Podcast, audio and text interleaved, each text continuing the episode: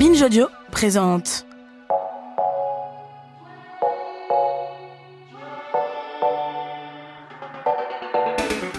Si on commençait cet épisode par une devinette.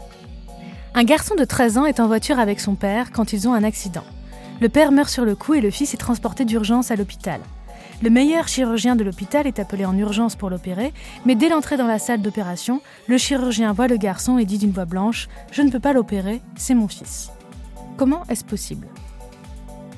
Alors, vous avez trouvé ? C'est possible parce que ce chirurgien, c'est la mère de l'enfant blessé. Mais si vous avez mis du temps à trouver cette réponse, ou si vous avez tout simplement pensé que l'enfant avait deux pères, c'est bien parce que les formes employées au masculin, le chirurgien, le meilleur de l'hôpital, ont d'abord éveillé, dans vos représentations mentales, une image au masculin. Comment se forment les représentations mentales ? Comment notre cerveau réagit-il quand il entend ou lit une formule au masculin ou au féminin pour désigner des êtres humains ? Y a-t-il des régularités, la même chose pour tout le monde, dans tous les contextes, ou est-ce plus compliqué ? C'est le sujet de notre deuxième volet sur l'écriture inclusive. Si vous avez manqué le premier, n'hésitez pas à l'écouter. Pour discuter de tout ça, on retrouve nos invités, les linguistes Julie Abou et Pascal Dijax, d'en Parlez comme jamais.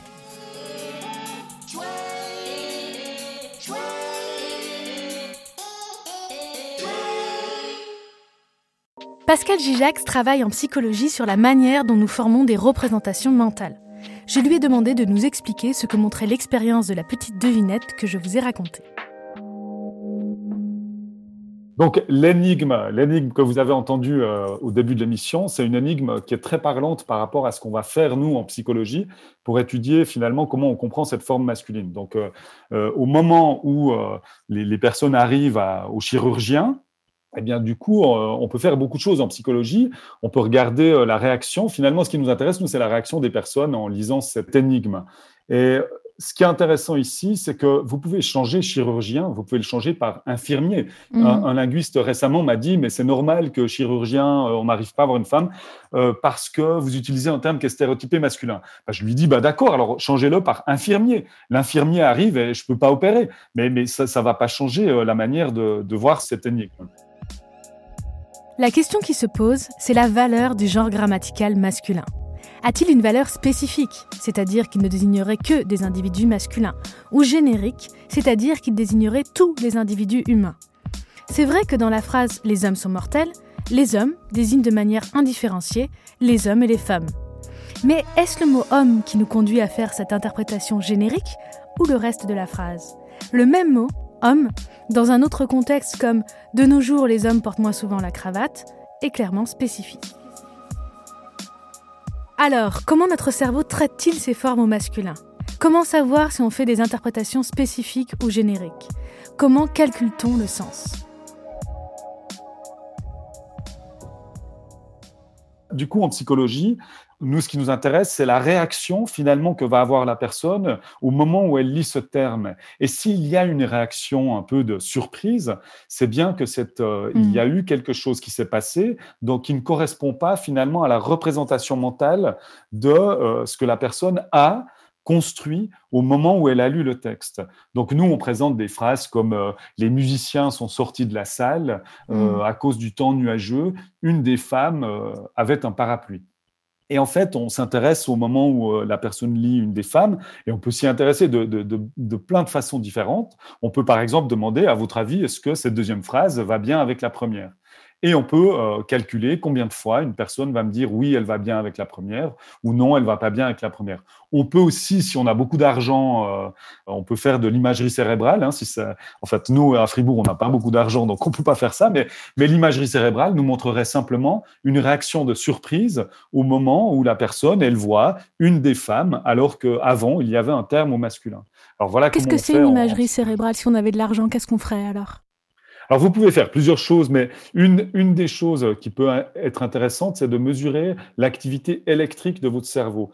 Donc, en fait, il y a euh, certains euh, signaux, il y a certaines traces qu'on utilise qui nous indiquent, par exemple, la surprise. Si je vous dis « je vais euh, tartiner euh, mon pain avec une chaussette », au moment où euh, vous entendez chaussette, vous mmh. avez ce qui s'appelle un, un signal à quatre cents millisecondes après avoir entendu chaussette. Vous avez un signal électrique, vous avez une, une, une augmentation du signal électrique à quatre cents millisecondes parce que vous avez lu euh, chaussette. Et cette activation électrique, on peut l'avoir également quand on lit. Les musiciens sont sortis de la salle à cause de temps nuageux. Une des femmes, quatre cents millisecondes après avoir vu femme, vous avez ce pic euh, de, d'activité électrique de votre cerveau parce qu'il y a euh, quelque chose qui est surprenant. Donc voilà, la surprise nous montre qu'on s'attendait à autre chose et donc qu'on avait bien une certaine représentation mentale éveillée par le mot, la forme grammaticale qu'on avait lue euh, auparavant, c'est ça ? Exactement, ouais. En fait, au moment où vous lisez, au moment où vous lisez les musiciens, vous avez une construction euh, mentale qui s'opère ici. Alors pourquoi euh, le genre rentre toujours dans cette construction mentale, ça c'est une autre question, mais en fait il, le, le genre fait partie de notre représentation euh, quotidienne. Et donc, on le fait. Et au moment où on arrive à femme, bah, femme ne correspond pas à notre représentation. Donc, du coup, il se passe quelque chose ici. D'accord. Et pour aller... Euh, oui, bah, pardon, est-ce que je peux poser bien. une question ? Est-ce que, est-ce qu'il y a, euh, il y a eu des, des tests de, de ne pas dire le genre ? Est-ce que ça crée de la surprise ? C'est-à-dire que si on s'amuse à faire l'exercice de, de, de dire, par exemple, la personne avec qui je vis, alors là, du coup, ça touche à genre et sexualité. Mais de ne pas donner l'information, en fait, les... on voit bien que dans la discussion, à un moment donné, les, les gens sont énervés un petit peu de ne pas avoir cette information. Et du coup, est-ce qu'il peut y avoir une surprise par l'absence du genre ? Par l'absence du genre. Après, la question qui se pose, c'est que dans une société androcentrée, qui a des règles grammaticales, une des règles qui dit que quand on ne sait pas, c'est au masculin, on peut se poser la question, qu'est-ce qui va se passer ouais. par rapport à cette personne ? Alors nous, on a testé ça sur des visages. On a montré des visages dont on ne pouvait pas dire le genre. C'était impossible. On a mmh. utilisé un logiciel pour faire ça. Mais si vous poussez les gens à réagir un peu rapidement à ça, les gens voient des hommes. En fait, ce qui est intéressant, c'est que probablement ce qui va se passer, et c'est ce qui se passe probablement en japonais, par exemple, où la société est très patriarcale, très androcentrée, c'est que les gens se représentent cette personne par défaut, en fait, comme étant un homme. Moi, je pense que c'est ce qui va, ce qui va se passer. Ouais. Et pour euh, en savoir plus sur comment est-ce qu'on mesure ça exactement, comment est-ce qu'on monte ce genre d'expérimentation en psycholinguistique ? euh, Par exemple, quel est le protocole ? Combien on a de personnes ? Comment on fait pour que ce soit confirmé ? Est-ce qu'il faut le répéter plusieurs fois ? À quel moment est-ce qu'on sait que des résultats sont assez euh, généralisables pour être fiables ? Bon, déjà, euh, ce qu'il faut comprendre, c'est que la science, c'est ce que parfois les gens comprennent mal, mais, mais les, les chercheuses et chercheurs aussi, hein, euh, parfois comprennent mal, c'est que on est dans une science cumulative. Donc, il faut en toute façon, il faut en toute façon répéter, c'est sûr, ça c'est sûr. Maintenant, ce qui est important, c'est qu'on travaille, nous, sur des probabilités. Donc, euh, on fait une première expérience et les probabilités, elles doivent toucher autant les personnes que les textes, en fait, que les mots. Vous voyez, si vous faites une, une étude sur seulement musicien, par exemple, bah, vous ne pouvez rien dire, à part, vous pouvez dire quelque chose sur musicien, mais vous devez avoir plusieurs mots. Donc, on est obligé d'élargir aussi ça. On doit élargir le nombre de personnes, mais vous voyez, ce qui est important de voir en psychologie, c'est que si vous testez dix personnes et que pour les dix personnes, il s'est passé exactement la même chose, bah vous testez vingt, vous testez trente, votre modèle que vous allez utiliser, le modèle mathématique et statistique, va vous donner une probabilité que si vous en testez mille, dix mille, vingt mille, vous obtiendrez la même chose. Donc, on peut faire plusieurs études hein, pour donner ces probabilités, mais ce qui est important, c'est bien de comprendre que si un phénomène existe et qu'on a un modèle statistique qui va nous confirmer qu'on a une certaine probabilité, qu'on ne va pas se tromper si on dit ça, il faut quand même toujours encore tester d'autres mondes, il faut tester d'autres populations, et cetera. Mais ce qui est important de comprendre, c'est que nous, on travaille typiquement sur des échantillons de, de trente à soixante personnes, dans l'idée que si mon modèle statistique me dit qu'il y a quelque chose qui s'est passé, j'ai quand même une forte probabilité qu'on a affaire à quelque chose de, de viable. Mais, mais c'est des modèles qui sont parfois compliqués. Hein. On a des modèles pour nous dire est-ce que vous pouvez vraiment dire que c'est viable ou pas. Et là, on a des, des nouvelles analyses de, de bayésiennes. C'est... Mais ce qui est vraiment important de retenir, c'est cette notion de, de science cumulative. Typiquement sur le masculin, mmh. qui est compris comme une valeur spécifique, là, c'est très, très rare en science, vraiment très rare en science, très rare en, en psychologie. Il n'y a absolument aucune donnée qui va euh, dans un autre sens. Le masculin est compris comme une valeur spécifique de manière automatique. Et ça, c'est intéressant. D'accord. Parce que ce n'est pas seulement en français, dans beaucoup de langues. Et, et là, ça fait, je dirais, euh, bah, si on considère les premières études en anglais euh, dans les années mille neuf cent quatre-vingts, par exemple, ça fait quand même longtemps. Hein, ça fait longtemps. Et là, dans une science cumulative, euh, euh, y a quand même énormément de données. Et quand vous dites justement, quand les personnes lisent les musiciens, est-ce qu'il y a des réactions différentes suivant le genre ? Est-ce que les femmes pensent plus souvent, peut-être, à des femmes quand elles lisent les musiciens que les hommes, ou pas du tout ? Est-ce que le genre n'influe pas ? En fait, cette question, elle est importante parce que peut-être qu'on ne l'a pas encore dit aussi avec, euh, avec Julie. Aussi, ce qui est important, c'est de bien comprendre que c'est des effets qui sont systémiques, hein. On est dans une société et c'est peut-être pour ça que les gens s'en rendent moins compte, parce qu'on a vraiment un système, on a un système de, grammatical, et il y a, à mon avis, il n'y a aucune raison de penser qu'il y aurait une différence entre les femmes et les hommes dans un système androcentré qui est très fort. Maintenant, Euh, on remarque qu'il y a une petite différence chez les enfants, chez les filles entre trois et cinq ans, qui beaucoup plus vite euh, voient ce masculin comme étant euh, spécifique, donc euh, qui ont presque aucune chance de voir un masculin comme un, une valeur générique. Mais les garçons, après, euh, à, vers cinq ans, retrouvent exactement la même chose. Et les adultes, ensuite, euh, ces effets sont les mêmes euh, dans, dans cette société. Mais euh, c'est la seule différence, et la raison, on l'a dit euh, avant, c'est que les filles sont beaucoup plus vite exposées à ce contraste euh, féminin égale femme et masculin. Oui, et mais justement, enfin, vous avez un peu é- évoqué euh, ces réactions. Des fois, des gens qui individuellement euh, ne peuvent pas forcément comprendre que c'est systémique.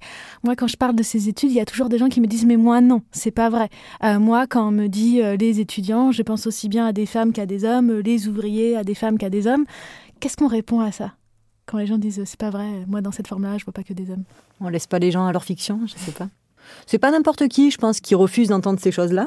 Et en fait, Claire Michard, toujours dans ses travaux, et ça va dans le même sens que, que ce que tu dis, Pascal, en fait, montre, montre bien que le, l'énonciateur masculin, alors là, c'est pas la, au niveau de la marque grammaticale, hein, mais c'est, elle, a, elle a travaillé sur un corpus de textes d'anthropologues et de linguistes. Et elle montre que les, les hommes qui écrivent, en fait, se, se pensent vraiment comme des énonciateurs par défaut. Et que donc, c'est les autres qu'il faut qualifier, mais jamais euh, soi-même, en fait. On n'a jamais besoin de se spécifier. On, on est le générique euh, par défaut mmh. quand on est un homme universitaire euh, des années soixante-dix, puisque c'est son corpus un petit peu. Enfin, euh, avec des, non, des textes sont plus vieux aussi dans son corpus, peu importe. Et du coup, quand des gens sont persuadés d'être des énonciateurs par défaut, c'est-à-dire qu'ils ne sont pas marqués par aucun biais sexiste, je ne sais pas comment le dire, c'est, c'est un mmh. cercle vicieux. Parce qu'en mmh. fait, oui, le problème, c'est qu'ils sont des énonciateurs par défaut et qu'ils enfin, qui sont dans cette fiction de, d'un universalisme où... Euh, où il y aurait une transparence des choses. Et donc, enfin... Oui, oui, ça montre tous les biais euh, qu'il y a et qui sont refusés. En fait. et, c'est, et c'est difficile, je trouve, comme, euh, justement, à, à répondre, enfin, c'est difficile de répondre à ces... Euh... Comme quand on donne un cours sur le genre et qu'il y a, il y a des garçons dans la salle et qui, euh, et qui tout de suite, en fait, parfois le prennent très personnellement en disant « mais moi, je ne suis pas un oppresseur, euh, mmh, euh, mmh. qu'est-ce qu'on en fait ?» Ben non, il ne s'agit pas de dire que tu es une mauvaise personne, mais à un moment donné, on, on passe par le systémique. Mais c'est, je trouve que c'est toujours euh, très compliqué humainement, ce, ce passage-là, et de, d'essayer de faire comprendre ça, quoi, je ne sais pas. Mmh, mmh, humainement, pédagogiquement. Oui, et puis c'est compliqué aussi parce que ça rend la vie difficile, hein, puisque la, en justifiant le système, ben on, c'est plus simple puisqu'on est dedans, on fait rien. Euh, tandis que quand on commence à questionner le système, ben la, la vie devient plus compliquée. Et déjà, euh, ben par rapport au langage, euh, ben tout le monde le, le remarque, hein, même, même l'ordre de mention qui, pour moi, est un ordre incroyablement systémique. Quand on commence à le remarquer, c'est C'est vraiment compliqué, mais après, il y a des gens qui trouvent qu'ouvrir la porte à une femme, qu'un homme ouvre une porte à une femme, ce n'est pas du tout un, un problème, parce que des gens ne, ne voient pas le paternalisme, ne voient pas euh, le patriarcat. Euh, et, et il y a des gens qui, qui aiment bien ce système aussi. Hein, il faut, faut quand même aussi bien avouer, sûr. Il y a des gens qui, qui trouvent que finalement, cet androcentrisme, ça va très bien, c'est normal. Il y a des gens qui essentialisent ça, c'est normal, on le voit, je ne sais pas où. Enfin, je ne sais pas, il y a des fictions qui sont très élaborées quand même. Mais, mais je veux dire, c'est... Il ne faut pas oublier qu'il y a des gens qui aiment beaucoup euh, ça, hein, et des gens mmh, qui se mmh. plaisent aussi là-dedans. Euh, vous voyez, quand vous dites, euh, en, nous on travaille beaucoup dans les écoles avec des enfants, euh, des garçons, puis on dit aux garçons, euh, mais tu sais, le métier de, de, de, d'infirmier, c'est un métier super, ou de, de travailler comme éducateur de la petite enfance, c'est un super métier, mais par contre, tu seras beaucoup moins bien payé, c'est pas du tout valorisé, et puis euh, la vie sera quand même beaucoup plus difficile pour toi. Vous voyez, on voit très bien ici le système, à quel point euh, il est difficile aussi de changer, parce que... Oui, oui, à quel point, en fait, une opinion et même un goût, euh, en l'occurrence pour un métier, ça ne se construit pas indépendamment euh, de la manière dont le système le valorise, euh, le présente, euh, le, le sanctionne, le récompense. Mmh. Et pour continuer sur nos représentations mentales, est-ce que ces représentations mentales ont une incidence prouvée sur nos actions ?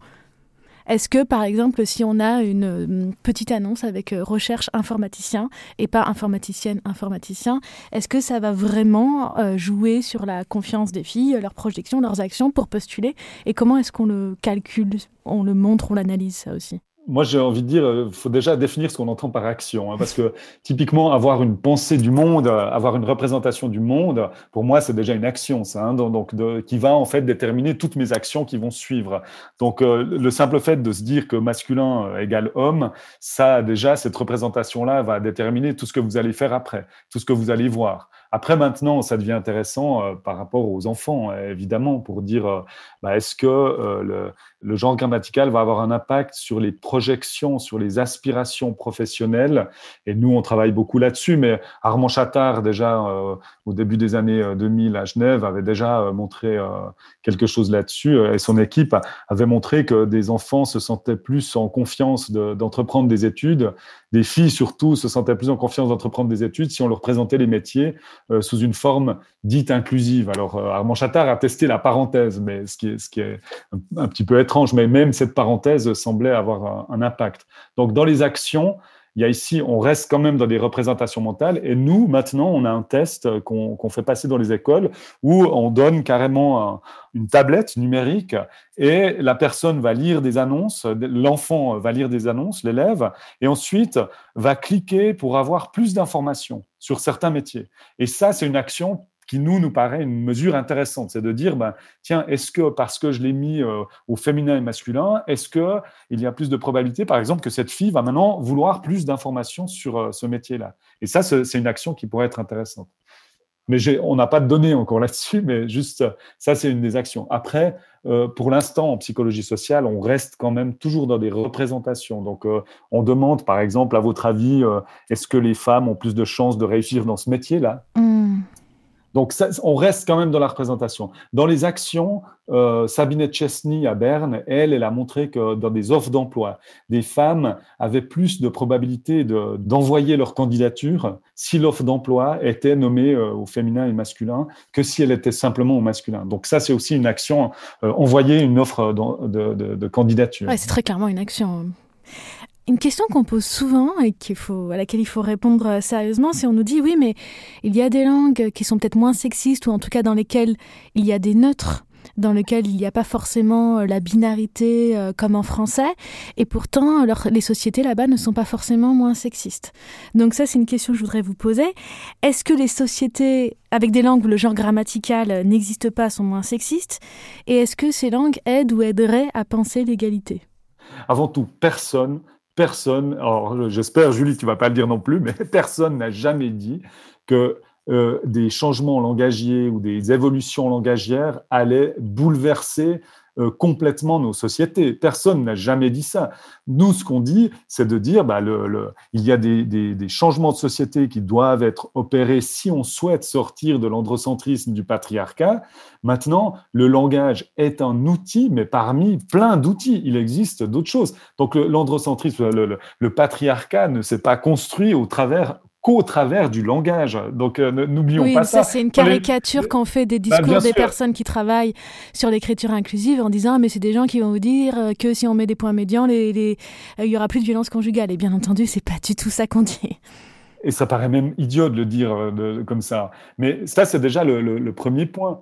Ensuite, il existe une étude de Jennifer Pruitt, euh, je crois, et ses collègues, euh, une étude qui a été euh, publiée en deux mille douze, qui a testé cette hypothèse, qui teste des corrélations entre la structure grammaticale d'une langue en fonction du genre et la position de, de ce pays ou cette région géographique sur le Gender Gap Index, donc qui, qui est une mesure qu'on peut utiliser sur, qui, qui signale une certaine égalité entre les, les femmes et les hommes. Alors, on peut évidemment questionner sa manière de catégoriser les langues en fonction du genre grammatical. On peut également questionner sa manière de, de, de mesurer le, l'égalité, mais elle, elle montre une corrélation euh, entre la structure grammaticale et puis euh, l'égalité entre femmes et hommes. Mais il n'empêche que la Finlande est, est au sommet de l'égalité, alors que la Hongrie est probablement euh, très en retard, probablement au même, au même point que la Suisse, j'ai envie de dire. Mais euh, du coup, on voit ici que ces deux langues, pourtant, partagent les mêmes racines, euh, mais, mais n'ont pas du tout euh, des, des mêmes égalités, évidemment, parce qu'il y a, il y a d'autres choses aussi qui, qui vont dedans. Mais en tout cas, il existe un article scientifique qui, qui a essayé de mesurer ça. De commencer à se poser cette question-là, de la mesurer. Julie ? On rabat toujours un peu le débat en disant euh, soit le langage chérien, et donc en fait il y a plus important que les questions de langage, il faut euh, l'égalité des salaires ou, euh, ou autre chose, ou tout est langage, quoi. Et, mmh. euh, et du coup on n'est jamais dans quelque chose qui peut être un peu entre les deux. Moi je pense que les structures sociales c'est un peu comme de l'eau, c'est-à-dire ça s'infiltre un peu partout et ça va se nicher entre autres dans la langue quand il y a possibilité de se nicher à cet endroit-là en fait. Et euh, qu'il y a une question de degré de grammaticalisation, c'est-à-dire qu'en fait, on a des langues où le, le genre n'est pas du tout grammaticalisé et euh, des genres où il est très grammaticalisé, comme le français. Et en fait, entre les deux, on a beaucoup de, d'intermédiaires où il est un petit peu grammaticalisé, comme en anglais. C'est-à-dire, on dit, il n'y a, a pas de genre en anglais. Ben, en fait, si, il y a quand même les pronoms. Euh, on voit en, en mandarin et en cantonais qu'en fait, par exemple, les pronoms de troisième personne, il euh, n'y avait qu'une seule forme, il n'y avait pas de variation de genre. Et puis, en fait, arrive, euh, au cours du XXe siècle, une variation de genre à l'écrit. Alors, est-ce que ça va donner ? Parfois, ça donne quelque chose à l'oral, parfois non. Et euh, l'anglais, au contraire, a été dégrammaticalisé, parce qu'en vieil anglais, il y avait du genre, comme on le connaît euh, en français, et qui, euh, qui, en fait, a disparu et laisse quelques traces. Donc, il y, y a tous ces effets de grammaticalisation qui font que euh, c'est plutôt dans l'autre sens, c'est-à-dire où va se nicher euh, le genre, et parfois, il peut, enfin, le genre en tant que structure sociale, parfois, il peut aller jusqu'à la grammaticalisation, qui est une sorte de sédimentation supplémentaire, mais qui est, euh, qui est pas l'origine, en tout cas.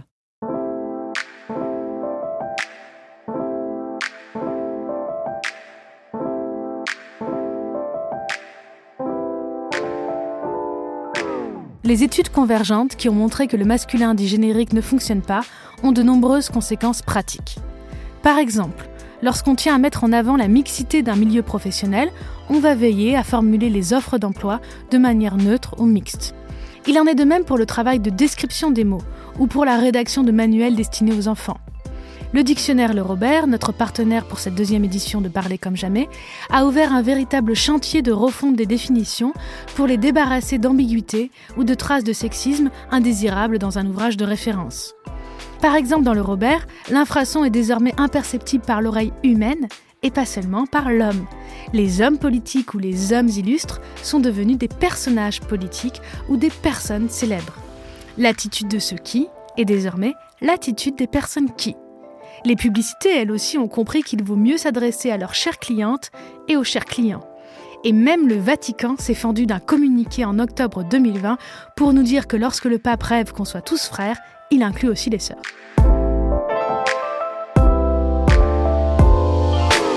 Le sujet du langage dit inclusif est loin d'être clos. Et nous avons tout notre temps pour tester des formes nouvelles, pour nous amuser, pour se faire et défaire un avis. Si vous pensez que le sujet n'a aucune importance et qu'il faut passer à autre chose, pourquoi pas alors essayer d'utiliser le féminin générique ? Je vous laisse y réfléchir, chères auditrices.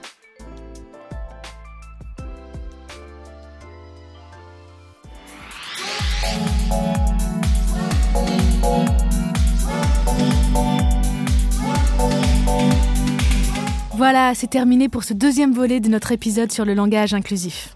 Je vous rappelle que Parler comme jamais est un podcast de Binge Audio, réalisé avec le soutien des éditions Le Robert.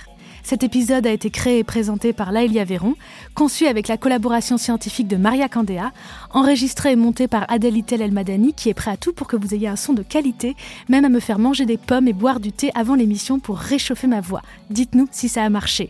Et pour nous écrire, c'est possible sur Twitter ou à l'adresse parlercommejamais arobase binge point audio. Je vous dis à bientôt pour continuer à parler comme jamais.